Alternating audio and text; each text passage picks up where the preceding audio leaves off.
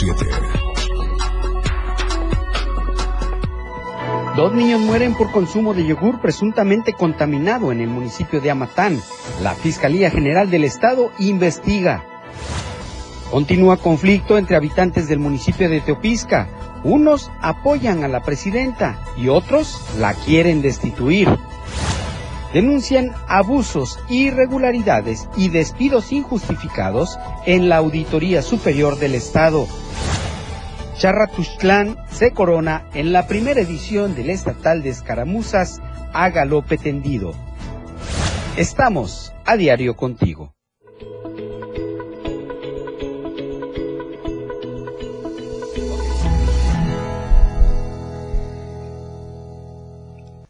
Hola, ¿qué tal? Muy buenos días. Qué gusto poder saludarlos la mañana de este martes 7, 7 de marzo. Un día muy especial que quiero aprovechar para mandarle una felicitación muy, pero muy especial a mi hija Sofía Cantón Rodríguez, que hoy está cumpliendo 15 años. Muchas felicidades, hija. Te amo. Por supuesto que más tarde ya nos veremos para celebrarlo. Y bueno, mientras tanto, también quiero invitarlos, queremos invitarlos aquí con mi compañera Itzel Grajales, que hoy también tengo el gusto de que nos acompañe en este espacio informativo eh, AM Diario, cuya titular es nuestra compañera Lucero Rodríguez, a la que también le mandamos un saludo. Gracias, Itzel, por estar con nosotros. Estoy muy contenta de compartir los micrófonos contigo, Fernando, y muchas felicidades muchas felicidades a tu quinceañera, muchas felicidades a Sofi, a quienes nos están escuchando. Eh, quédese con nosotros, tenemos las noticias más importantes este martes 7 de marzo. Es correcto. Y antes de ir a la información, queremos invitarlos a que nos acompañen también en las redes sociales del Diario de Chiapas. En, en eh, del Diario de Chiapas. En Twitter, arroba Diario Chiapas. En Instagram, Diario de Chiapas Oficial en Facebook, Diario de Chiapas, pero también estamos en YouTube como Diario de Chiapas TV y por supuesto en la plataforma más juvenil, en TikTok, como Diario de Chiapas. Ah, y por supuesto también a través del 97.7 de FM. Bienvenidos y antes de iniciar también con la información, queremos invitarlos a que se acerque a su voceador más cercano y adquiera la edición del día de hoy del diario de Chiapas, en donde va a encontrar toda la información impresa y puntual como siempre. Ahora sí, vamos con las temperaturas del día. El clima en Diario TV Multimedia. Sí, sí, sí. Bueno, Itzel, para el día de hoy las temperaturas en Tuxtla Gutiérrez son 34 como máxima y 19 como mínima. En San Cristóbal de las Casas tendremos temperaturas más amables, una máxima de 23 y una mínima de 7. En Comitán de Domínguez, 28 como máxima y 11 como mínima. Y en Tapachula, la perla del Soconusco, habrá calorcito, una máxima de 33 y una mínima de 21.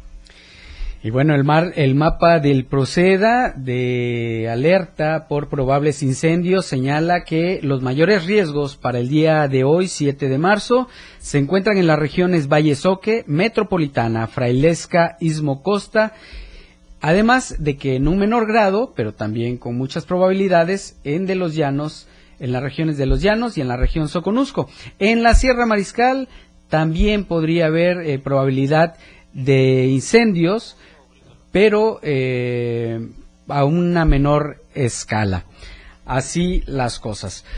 Vamos a comenzar con la información. Fíjese que la Fiscalía General del Estado, a través de la Fiscalía de Distrito Norte, inició una carpeta de investigación por el presunto delito de homicidio en contra de quién o quienes resulten responsables por los presuntos hechos suscitados en el municipio de Amatán, Chiapas. ¿A qué se refiere la Fiscalía General del Estado?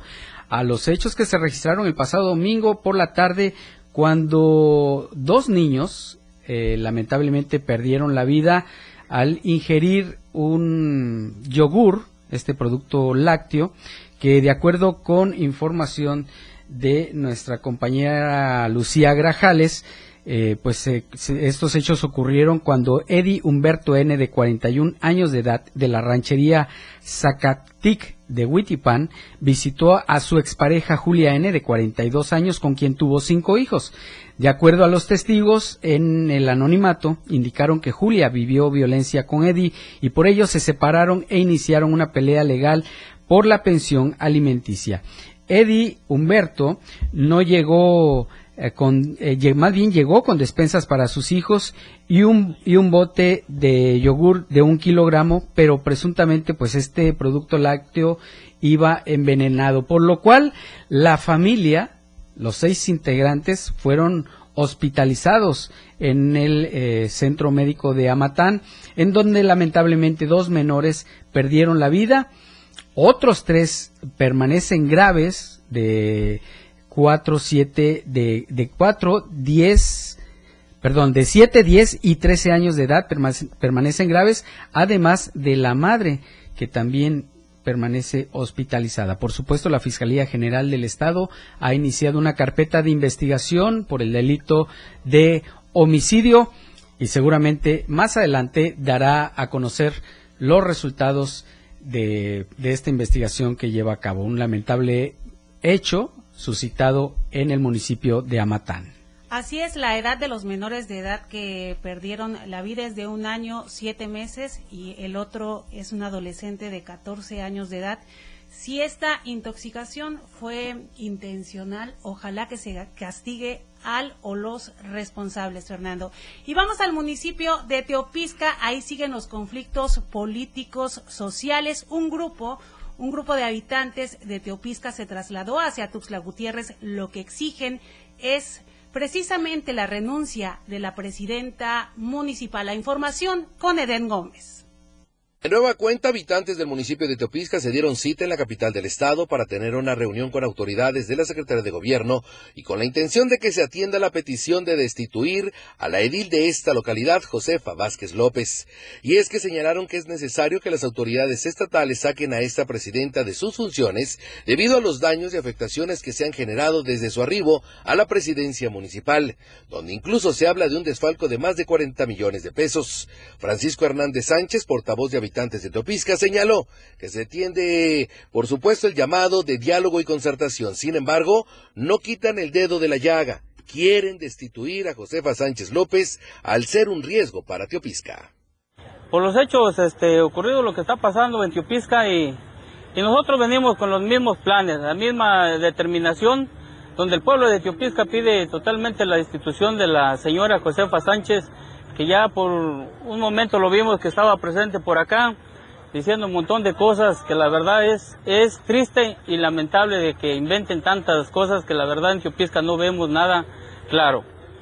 Entonces, este, nosotros ahorita en estos momentos vamos a tener una reunión acá en Palacio de Gobierno donde venimos a, traer resultados, porque tuvimos la reunión el martes pasado con ellos, con su secretario de Gobierno, la presidenta del Congreso y la secretaria de Gobierno. Al ser cuestionado con respecto a los bloqueos en la localidad y si se podrían continuar con estos, aseguró que después de esta reunión se estarían dando los pormenores y decidiendo si habrían más movilizaciones o que incluso pudieran haber algunas confrontaciones en la localidad. Para Diario Media Group, Eden Gómez. Y en este momento nos vamos a enlazar con nuestra compañera Lucía Grajales hasta la región, perdón, nuestra compañera Janet Hernández hasta la región Altos. Y es que eh, después de ocho días, eh, por fin fueron liberados integrantes de, del Frente Nacional de Lucha por el Socialismo. ¿Qué tal, Janet? Muy buenos días. Me da muchísimo gusto saludarte como siempre.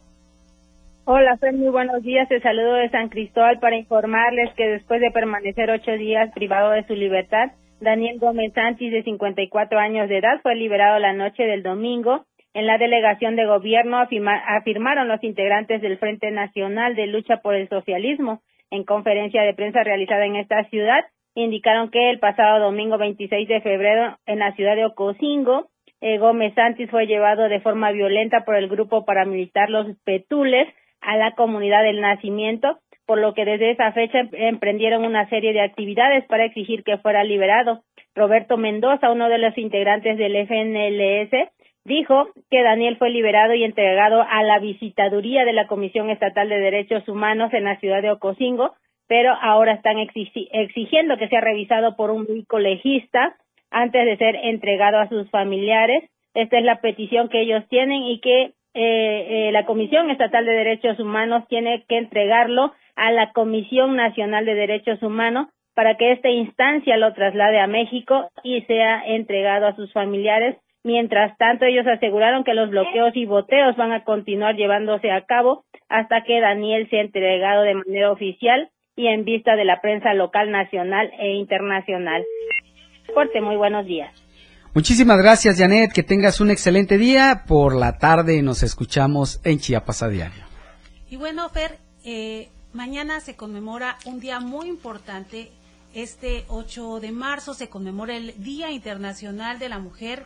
Y bueno, hay una buena noticia un número importante, un porcentaje importante de unachenses se van a sumar a la exigencia de justicia y también de mejores condiciones de vida. La información con Nainer González.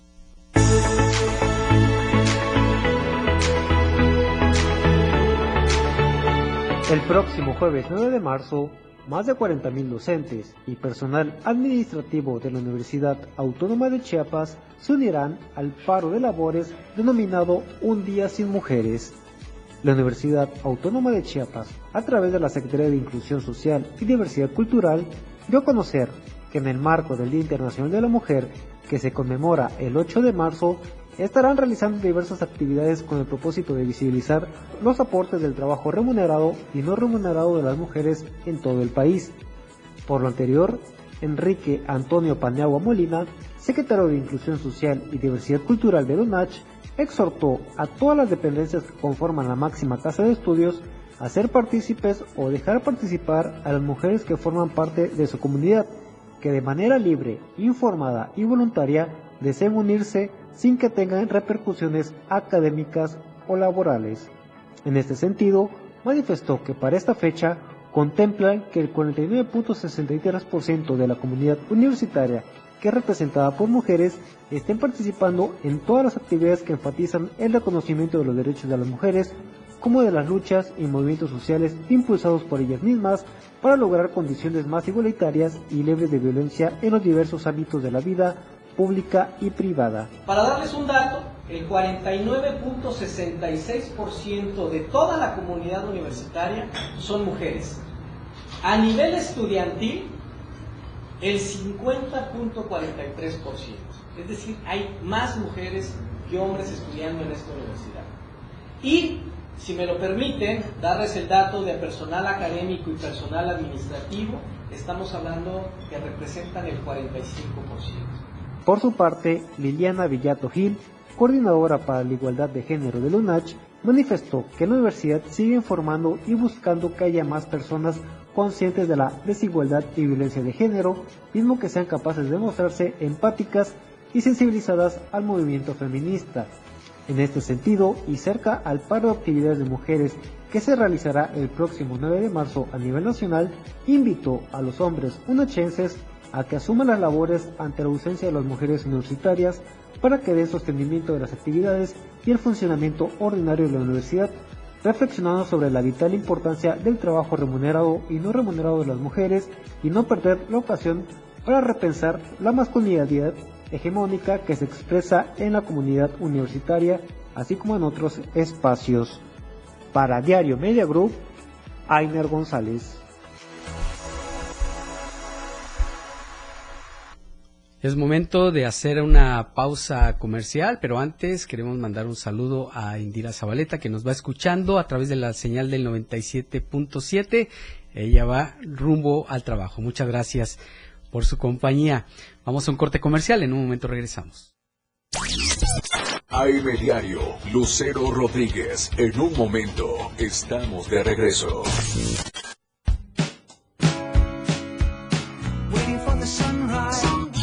del diario, transformando ideas contigo a todos lados. Las 8 con 14 minutos. La radio del diario 97.7 FM. Contigo a todos lados. Ahora las noches de lunes a jueves se disfrutan más en compañía de Moisés Jurado. Disfruta de la mejor música de ayer, hoy y siempre, en punto de las 9 de la noche en Las Inolvidables de la Radio del Diario. Contigo a todos lados.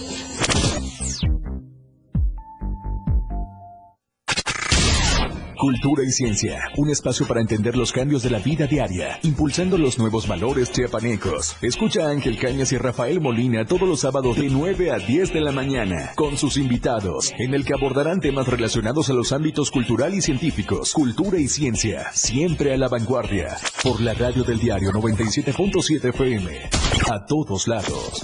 Porque todo tiene una solución. En este tu espacio, denuncia pública. Te invito a sintonizar Denuncia Pública los lunes, miércoles y viernes a las 10 de la mañana a través de la radio del diario 97.7 FM. Soy Felipe Alamilla, la voz del pueblo. Recuerden que denunciar es un derecho y una obligación. Escúchalo en el 97.7 FM, la radio del diario. Denuncia pública con Felipe Alamilla, la voz del pueblo. La voz del pueblo. No se deje y denuncie.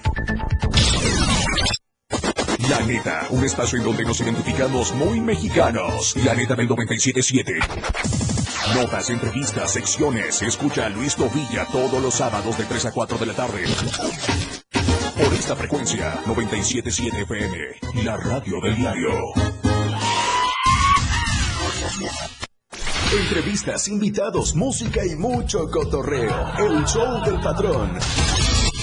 Escúchalo de lunes a viernes de 4 a 5 de la tarde. Es un completo despapalle. Pásate una tarde muy amena con El Show del Patrón.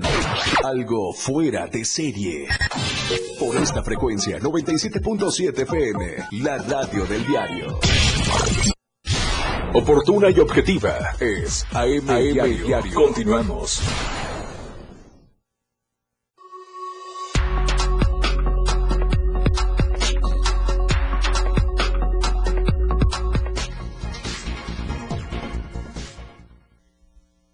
Gracias por continuar con nosotros en AM Diario a través de la señal del 97.7 de FM y las plataformas digitales del Diario de Chiapas.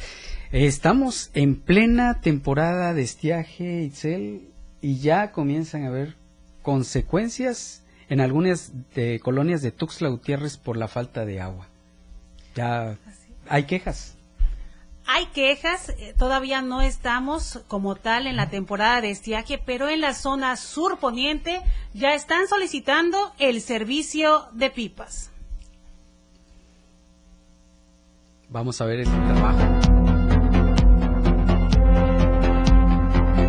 Vecinos de diversas colonias en Tuxtla Gutiérrez, principalmente al sur oriente de la capital, han denunciado las diversas circunstancias y afectaciones que se han generado por la falta de servicios básicos, principalmente por el tema del agua, el cual en muchas colonias no llega o llega de manera intermitente. Sin embargo, las eh, cuotas que lanza el Servicio Municipal de Agua Potable y Alcantarillado llegan puntuales, sin que haya algún tipo de descuento y sobre todo afectando a los ciudadanos, principalmente de colonias como son La Popular, Terranova, además de Jardines del Oriente, entre algunas otras en esta zona de Tuxtla Gutiérrez, que siguen, por supuesto, teniendo afectaciones importantes. De manera eh, fuera de grabaciones afirmaron que eh, las afectaciones son dobles porque tienen que adquirir pipas de agua, en donde tienen que gastar de 300 a 1200 pesos de manera semanal,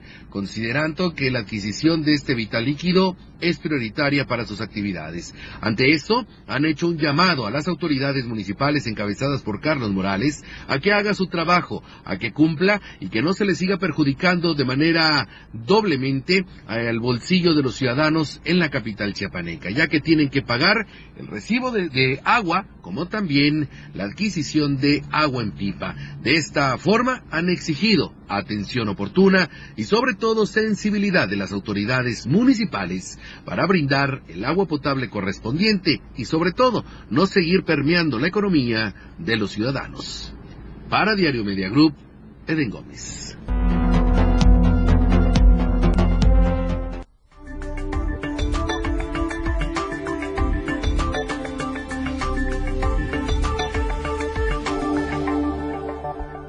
Y es momento de decir hola Tapachula, hola compañera Valeria Córdoba, hasta la perla del Suconusco. Nos da muchísimo gusto saludarte, por supuesto. Buenos días. ¿Qué tal, Fernando Itzel? Es un gusto saludarlos desde la bella perla del Soconusco, como bien mencionaste. El día de hoy te comento que ciudadanos de esta localidad se han unido para solicitar a las autoridades municipales la conservación de los árboles del Parque Central Miguel Hidalgo, ya que el proyecto de remodelación de este espacio público pues contempla su tala y reemplazo. Vamos al material que preparé respecto a esto.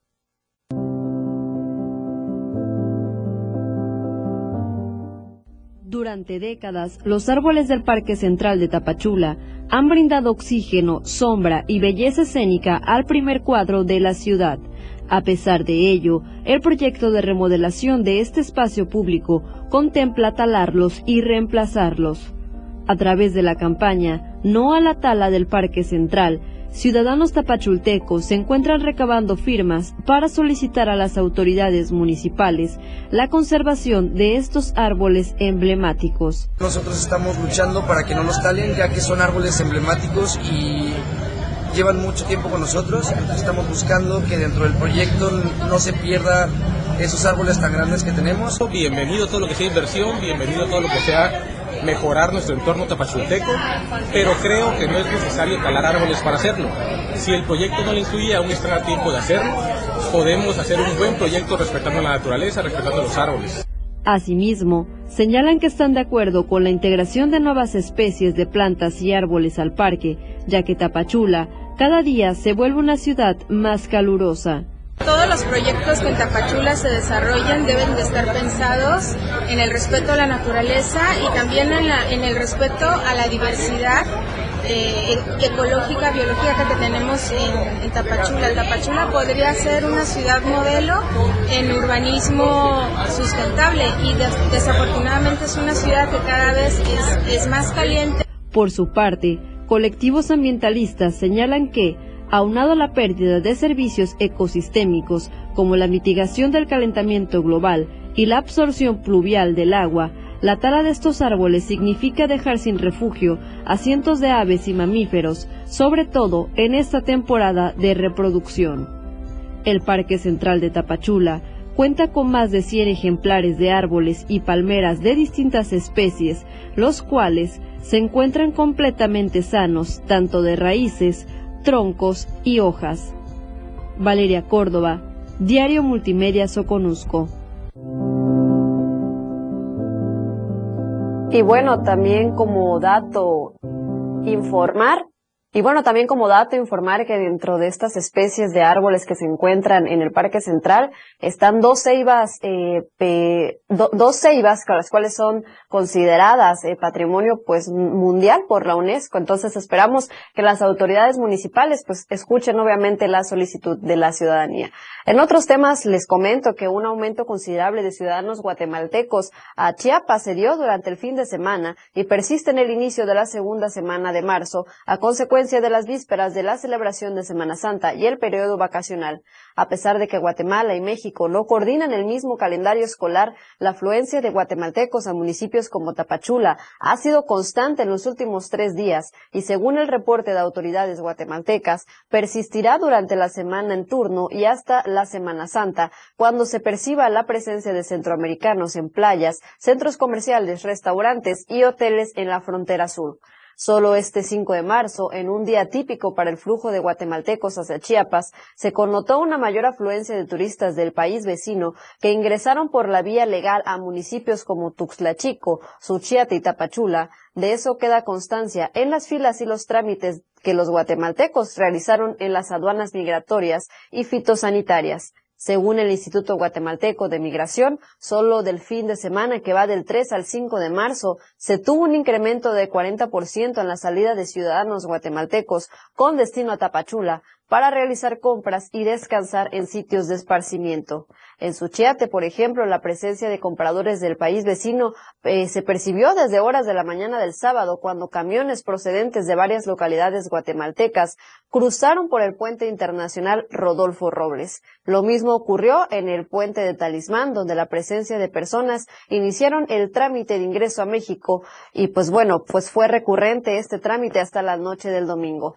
Las autoridades mexicanas han informado que la expedición de tarjetas de visitante regional continuará dándose de forma regular durante todos los días siguientes. Sin duda alguna importante derrama económica que vienen a dejar aquí eh, pues nuestros hermanos guatemaltecos y también usted puede encontrar esta información en la en el periódico impreso del diario de Chiapas. Hasta aquí la información, regreso con ustedes al estudio. Muchas gracias, Valeria. Y por supuesto que se espera una gran derrama económica, no solo por el tema del comercio que generalmente se da durante todo el año, pero que se incrementa, como bien dices, en estas fechas, aprovechando las vacaciones de Semana Santa, sino también porque eh, la zona del Soconusco se ha convertido, en una zona muy importante para el turismo. Hay muchísimos lugares que visitar, ¿verdad, Valeria? Así es, eh, Tapachula es una importante eh, puerta comercial, no solo de Chiapas, sino también eh, del país. Sí, es correcto lo que mencionan. Eh, de hecho, un ejemplo, en Unión Juárez ya se encuentran cuatro o cinco miradores pues que los mismos restauranteros han puesto para atraer el turismo a esta zona y bueno pues también Tapachula es bien conocido por tener eh, pues vaya, varias playas en donde estos centroamericanos pues vienen a pasar las vacaciones y por supuesto también a realizar compras en los centros comerciales. Pues ya veremos qué pasa durante estas fechas, ya seguramente vamos a tener un reporte puntual de cuando pasen las eh, fechas vacacionales, de la derrama económica que hubo y el informe que darán las cámaras empresariales al respecto. Por lo pronto, muchas gracias Valeria, gracias por la información, que tengas un extraordinario día. Hasta pronto. Muchísimas gracias igualmente. Excelente día Valeria. Y te comentaba, Fer, que mañana se conmemora un día muy importante, el Día Internacional de la Mujer, este 8 de marzo. Y sí que en Chiapas hay mujeres que han roto estereotipos, que están rompiéndola, que están eh, haciendo todo por destacar. En Tuxtla Gutiérrez hay bomberas. De esto les vamos a hablar más adelante, después de este breve corte.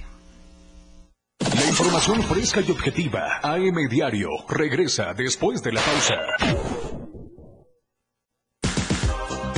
Toda la fuerza de la radio está aquí en el 977.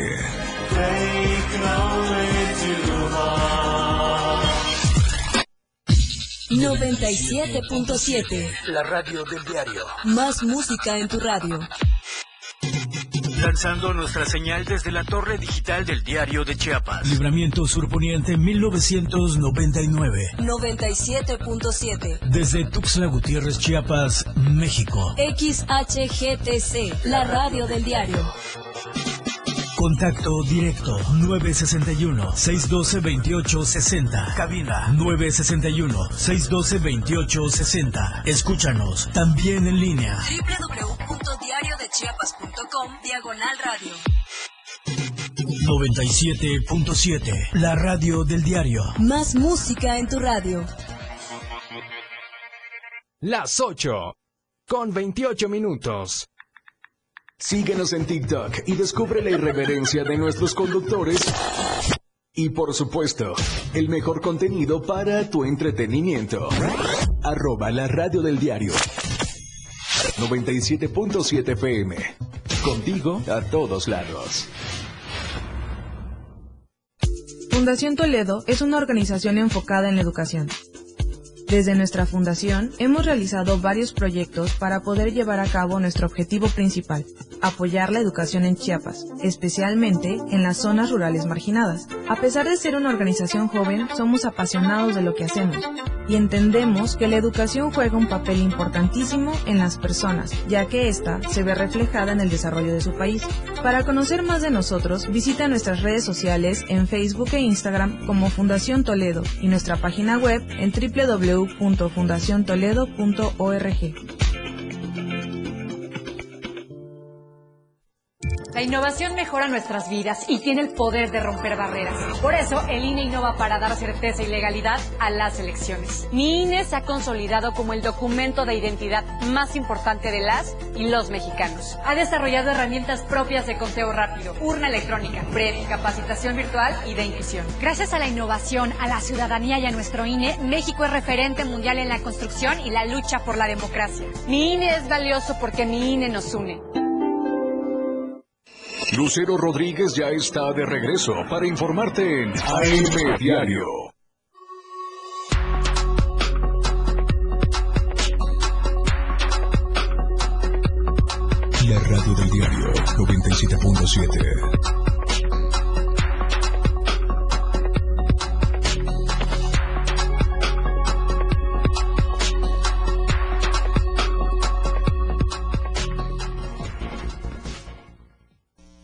Muchas gracias por continuar con nosotros. Ya estamos de regreso en AM Diario y por supuesto la sección más esperada de este noticiario.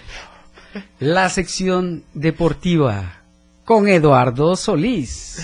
Bienvenido, Lalo. La escena global del deporte con Lalo Solís.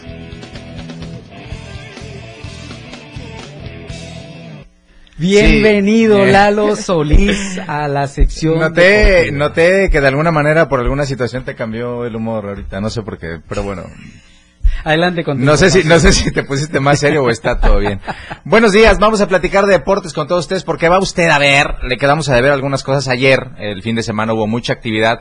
Ya le traemos su información a Fernando Cantón para que sepa detalle cómo estuvo el tema de Alexa Grasso.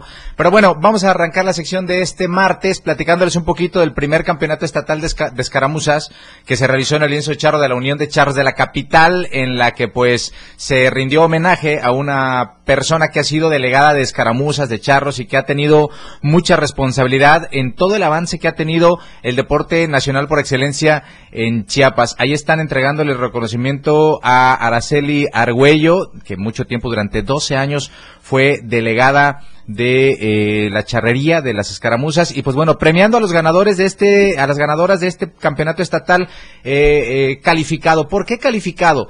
Eh, normalmente cuando tenían estos encuentros las escaramuzas era eh, un poquito así como de convivencia nada más para demostrar habilidades, pero en esta ocasión se consideró primer campeonato estatal porque se contabilizó, se hicieron puntuaciones para que de esta forma eh, lleguen al estatal y al Congreso en la mejor forma para rendir y tratar de alcanzar los puntos que las lleven hasta el nacional. Por eso surge este evento, por eso se comienza a trabajar con este tipo de cuestiones y al final del día, después de una gran jornada que se vivió, les decía en el lienzo charro de la Unión de Charros de la capital, pues Charra Tuxtlán ganó este primer estatal con 309 puntos, llevándose el primer puesto. Villa de Guadalupe fue segundo con 302 unidades, cerrada la puntuación en la parte alta de este campeonato finalmente pues Anahuacali de, de Cunducán, una de las invitadas que tuvo este evento, un equipo de Tabasco, pues finalizó tercero con 299 unidades, 10 puntos de diferencia entre el primero y el tercer lugar, lo que habla de un eh, alto grado de nivel que se dio en este primer campeonato estatal de escaramuzas en honor a Araceli Argüello. Felicidades a Galope Tendido que pues tuvo esta iniciativa de comenzar a trabajar con más eventos para las escaramuzas y que puedan en algún momento elevar el nivel competitivo que las lleve, insisto, hasta los escenarios nacionales con mejores opciones. Así que bueno, ahí está pues el resultado que se dio en este primer campeonato estatal de escaramuzas. Se realizó también este evento de Jiu-Jitsu brasileño, el Open Mat. Mucha gente ha estado preguntando qué es Open Mat y por qué se le hizo tanto eh, eh, revuelo. Pues bueno, Open Mat es abrir las puertas a todos aquellos practicantes de Jiu-Jitsu a competir sin necesidad de que represente esto tener alguna obligación federada o de alguna asociación estatal. Se realizó este fin de semana en Cañahueca. Ahí estamos viendo algunas de las imágenes con Javier Ley, el presidente de la Asociación Chapaneca de Jiu-Jitsu, quien eh, junto al director del Instituto Municipal de la Juventud, pues tuvieron a bien organizar este evento que reunió a más de 200 atletas para eh, exhibir el avance, las técnicas del Jiu-Jitsu en el tatami, que pues bueno, fue recibiendo a jóvenes de eh, todas las categorías, de todas las edades, de diversos pesos, para comenzar a trabajar en la promoción y desarrollo de esta modalidad de las artes marciales, el Jiu-Jitsu. Asistieron eh, representantes de gimnasios como Black Jaguar Academy, Javier Ley Jiu Jitsu Fighting, Predator, Lobos Team, Turi Casa de Campeones, Top Brother, Tai Champ, Teco Fight Club y Team Navarro, quienes eh, eh, durante todo el día estuvieron eh, exhibiendo las técnicas del Jiu-Jitsu brasileño para comenzar a intercambiar por ahí algunos detalles que puedan ayudarlos a mejorar en su nivel y por supuesto elevar el nivel de las competencias estatales.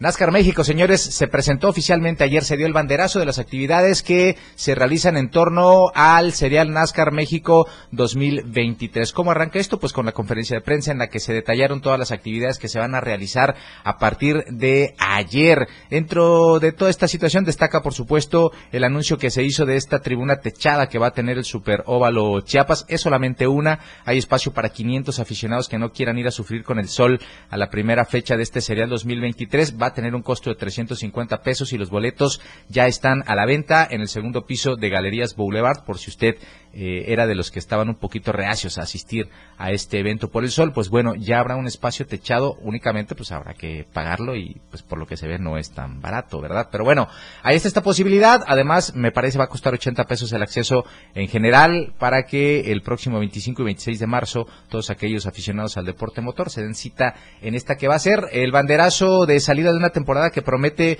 una lucha cerrada por el título. Rubén García Jr. estuvo de manera virtual ayer en la conferencia afirmando que pues para su fortuna le toca estar en un equipo protagonista y que seguramente estará peleando su quinta corona en, el, eh, en la máxima categoría de NASCAR México y también estuvo Abraham Calderón, quien finalizó en segundo puesto en, el, eh, en la temporada pasada y que pues advirtió que también ofrecerá bastante pelea para quedarse con el campeonato. Así que bueno, el próximo 25 y 26 de marzo ya presentado de manera oficial la primera fecha del serial NASCAR México en el Super Óvalo Chiapas. Ahí está Pepe Roqueñi que tuvimos en la remontada y pues bueno, ya usted puede comenzar a buscar sus boletos para asistir a este evento importante, uno de los más importantes para el deporte en nuestro estado, dicho sea de paso, así que no puede perder la oportunidad de presenciar esta actividad del deporte motor.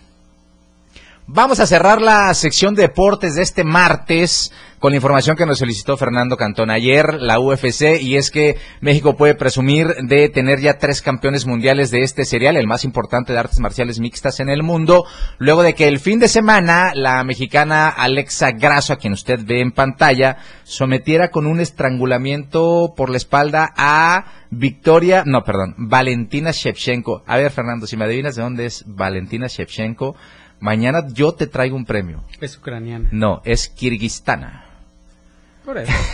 Es de esa misma región. No, es de Kirguistán. ¿Es esa misma región? Eh, bueno, pero pues digo, dicho sea de paso, ahorita están en guerra y no es tan fácil este andar con el tema de dónde eres y a quién perteneces. No, era Kirguistán, Fernando Cantón. bueno, eh, les decía, en el cuarto round eh, era un combate difícil. La todavía campeona mundial hasta el sábado estaba dominando la pelea, ganaba en las tarjetas en, en el cuarto episodio, pero después de errar una patada, Alexa Grasso eh, aprovechó la oportunidad, eh, aplicó una técnica que la llevó a tener la posición para hacer el estrangulamiento por la espalda y con esto sometió a la que era campeona, quedándose pues con el fajín de peso mosca en la UFC. Tres campeones mundiales tiene México en este serial. El otro es Brandon Moreno, que usted lo debe conocer, tiene un récord de 21-6 en peso mosca y Jair Pantera Rodríguez es el otro campeón en peso pluma con 15 ganados y 3 perdidos. Ahí están en pantalla los tres campeones mundiales mexicanos que están tomando por sorpresa este serial de artes marciales mixtas,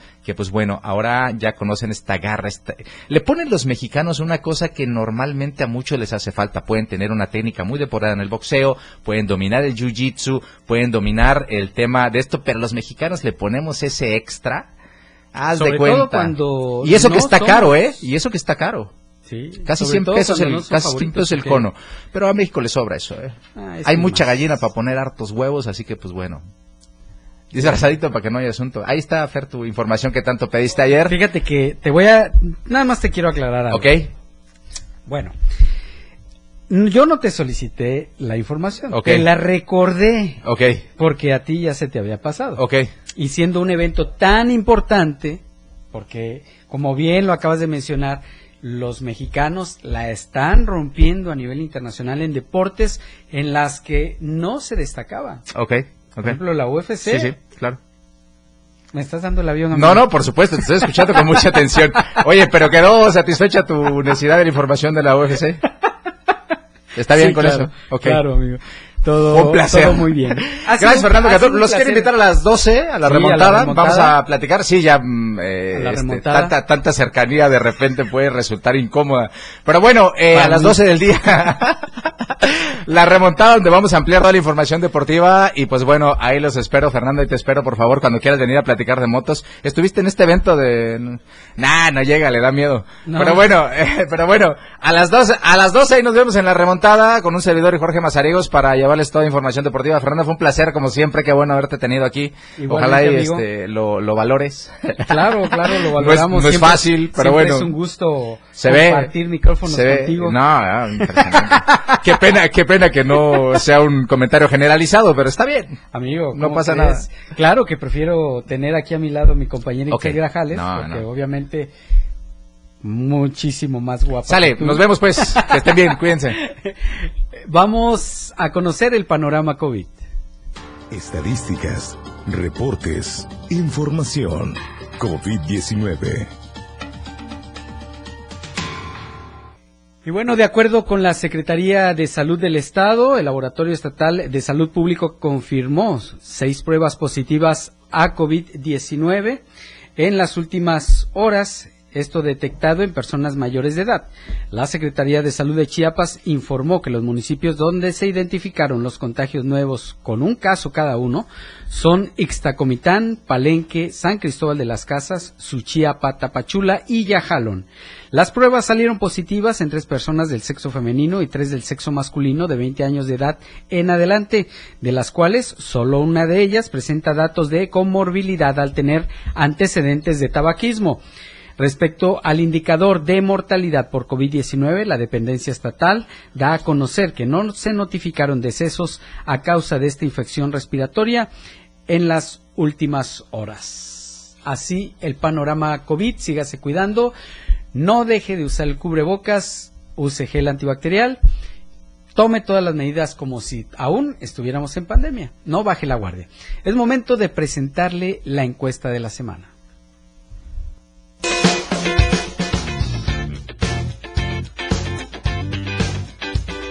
En el diario Media Group nos interesa conocer tu opinión. La pregunta de esta semana es, ¿el fortalecimiento del peso ante el dólar se refleja en tu economía? Respóndenos. ¿Sí? Te va mejor. ¿No?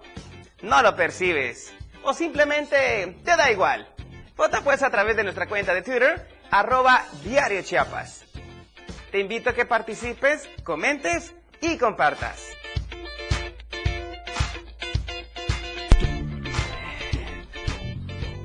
Y en un momento más, al regresar de la pausa, vamos a platicar del tema del que nos hablaba Citzel hace un momento, de las mujeres bomberas. Así es, vamos, porque están con todo las mujeres. La información continúa en AM Diario, después del corte. Contigo a todos lados. 97.7 FM, la radio del diario.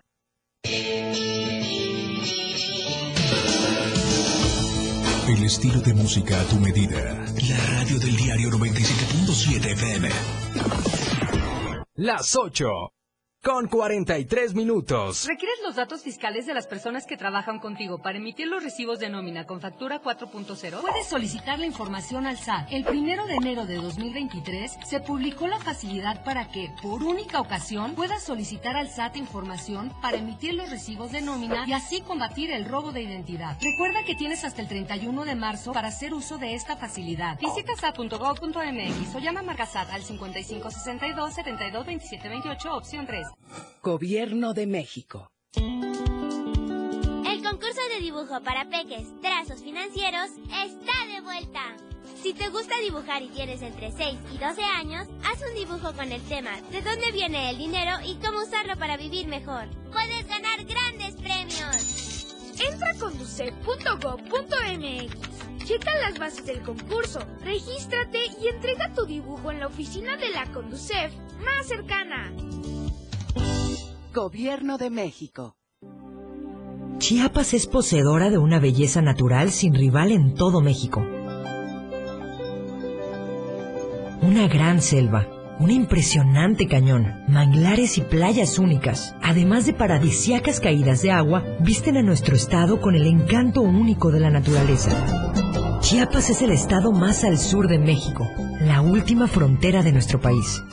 Aquí, en este rincón, que también fue el último territorio en añadirse a la República, se encuentra un paraíso de bellezas naturales listo para ser explorado. Ven y disfruta lo que Chiapas tiene para ti. 97.7, la radio del diario. Contigo a todos lados. Caminando con Los Ángeles, un programa donde encontrarás la conexión con Los Ángeles, donde se hablan temas de luz. No hay nada más hermoso que compartir los temas de luz de Los Ángeles y Arcángeles. Acompáñanos todos los martes y jueves de 10 a 11 de la mañana por la radio del diario 97.7, contigo a todos lados. Ella ya está preparada para informarte en AM Diario. Continuamos. La radio del diario 97.7.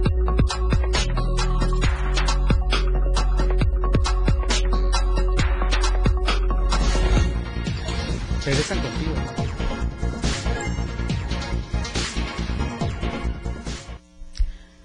Gracias. Continuamos con AM Diario. Gracias a quienes nos sintonizan a través de la radio del diario 97.7. Si usted va rumbo a su trabajo, quédese con nosotros. Si ya está en casa, si ya está en la escuela, vamos a continuar con la información. Nos vamos a enlazar hasta la Ciudad de México con Luis Carlos Silva, quien nos va a hablar sobre esta configuración que se está dando tanto en Coahuila como en la como en el Estado de México, esto por las próximas elecciones. Muy buenos días, Luis Carlos. Muy buenos días, Cecil, te saludo con gusto a ti y a los amigos del auditorio. Movimiento Ciudadano dijo no, se baja de la contienda este 2023 en el Estado de México y Coahuila, donde habrá renovación de los poderes ejecutivo y también del legislativo. Quiero comentarte que la razón es muy es muy simple. Dante Delgado Ranauro, que es el líder nacional de, de, del Movimiento Ciudadano, reconoce que desafortunadamente ya el PRI y Morena, esta mancuerna política que la conocemos como Primor, ha dado pues ya por ganada la entidad, sobre todo en el Estado de México, y se van a repartir el botín. Así lo dijo ayer durante conferencia de prensa y asegura que los tambores de guerra rumbo al 4 de junio de 2023 sonarán a favor precisamente del Partido Revolucionario Institucional y de Morena. Y es que el PRI tundió con todo en redes sociales y a través de los diferentes legisladores a los morenistas al calificarlos como tibios y sobre todo como personas e institutos políticos que desafortunadamente no tienen palabra de honor. Y es que, a decir de Dante Delgado y ser amigos del auditorio, el PRI en los estados de Oaxaca, Hidalgo, Sonora, Campeche y Sinaloa ya han dado muestras de que ellos van a dar un giro importante a la política mexicana, que se perfilaba, sean amigos del auditorio, como el posible candidato de Movimiento Ciudadano al Estado de México. Una de las entidades más importantes en cuanto al padrón electoral es Juan Cepeda, quien respaldaba la decisión de ser el, el candidato de Movimiento Ciudadano, pero sin embargo ya respalda esta decisión también de hacerse a un lado, aunque el mismo Dante Delgado Ranau asegura que este paso lateral que da Movimiento Ciudadano no significa que de cara a 2024 no haya un candidato fuerte y de unidad para que precisamente Movimiento Ciudadano esté en la boleta electoral y pueda obtener importantes beneficios. Finalmente te informo que a pesar de esta situación, los del Revolucionario Institucional aseguran que la cobardía y tibieza del PRI y también de este instituto político como puede ser Movimiento Ciudadano de cara a lo que está ocurriendo con Morena será fundamental para entender la política que habrá de darse en el transcurso de los próximos días. No hay que olvidar que el próximo 4 de junio muchos mexiquenses irán a las urnas, así también como coahuilenses, pero definitivamente hoy la nota es que el Movimiento Ciudadano se baja de la contienda, al menos en 2023, para prepararse, dice Dante Delgado, de cara a 2024. Isabel, te mando un abrazo, que pases una excelente mañana en mi reporte y como siempre seguimos al pendiente desde la capital de la República Mexicana. Muy buenos días. Muy buenos días, gracias. Pues bien, mira, eh, se disminuyen las posibilidades que tiene tanto el PRI como el PAN de ganar las elecciones en el Estado de México.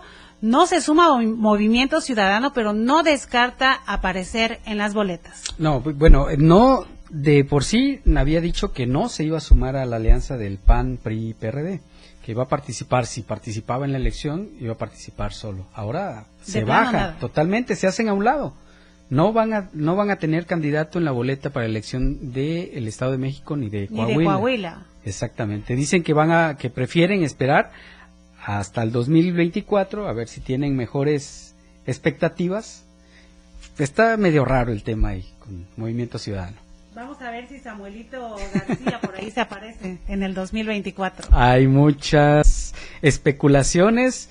Ya veremos quiénes van a ser los candidatos. Todavía falta algo de tiempo, pero sí, sin duda alguna, Excel se va a poner muy, muy interesante esta elección del 2024 en donde la alianza opositora pues busca recuperar espacios y el partido en el poder obviamente conservar lo que tiene y un importante bastión del PRI se perdería, se perdería con el Estado de México. Totalmente de acuerdo. Es uno de los una de las mayores fortalezas del Partido Revolucionario Institucional y que está en serio riesgo de perderse. Ya veremos.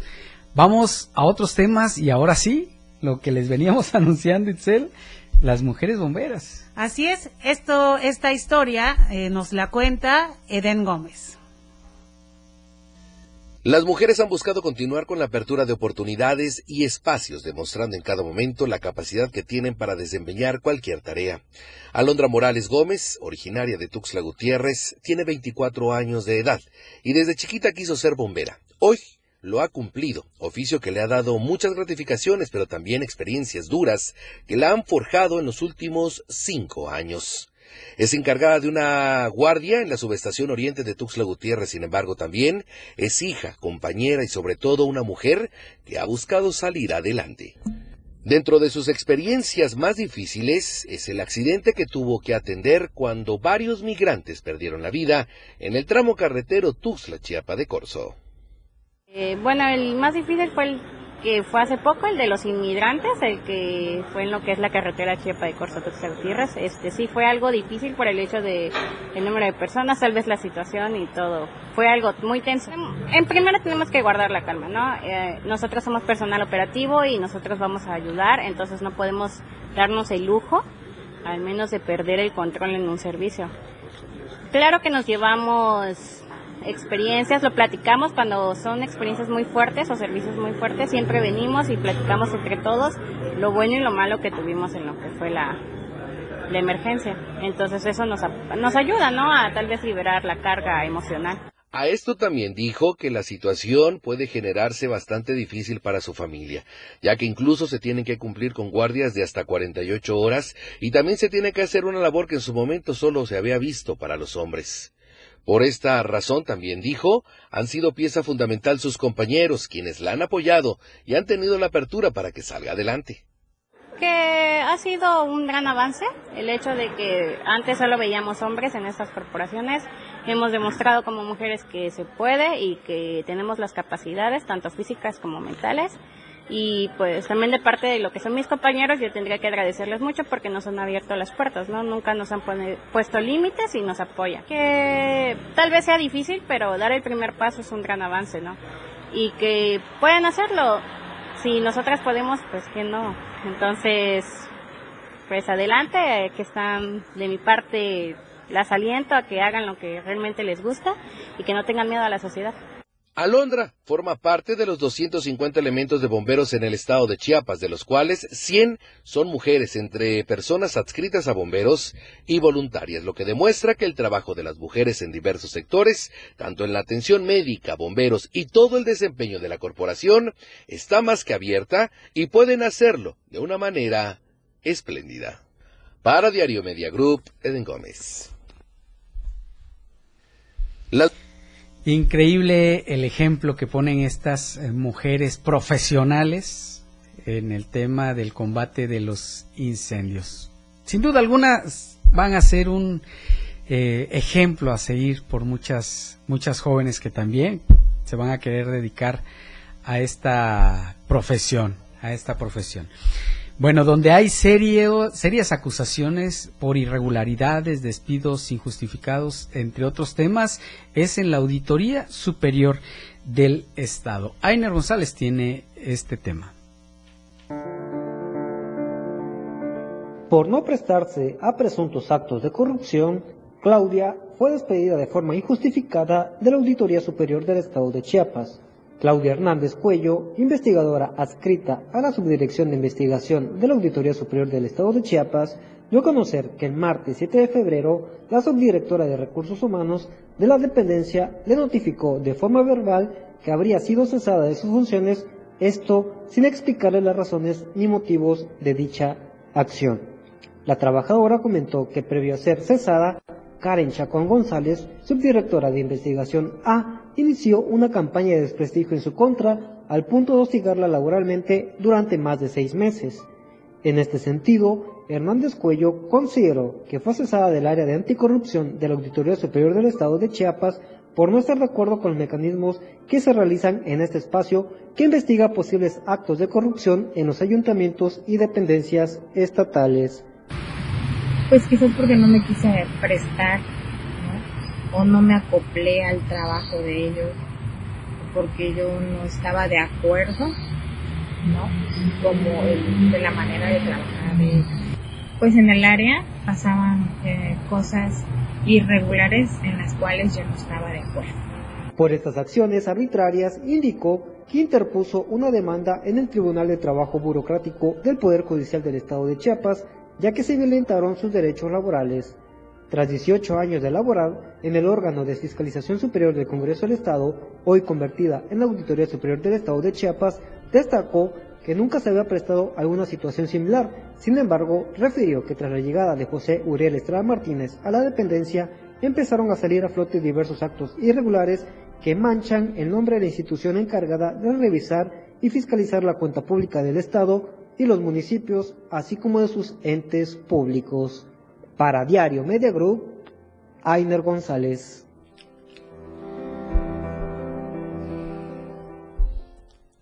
Y por supuesto, como en todos los espacios informativos del diario de Chiapas, están abiertas las puertas para los derechos de réplica que así consideren quienes se sientan afectados por alguna información. Es momento de irnos, Itzel.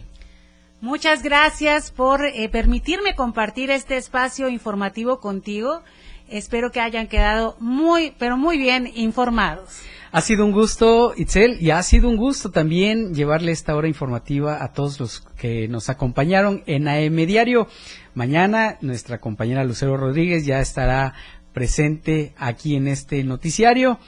Y por lo pronto, a las 12 del día tenemos a Lalo Solís con su programa de la remontada, y también eh, le invitamos a seguir la programación de Diario de Chiapas a través de nuestra página en Facebook.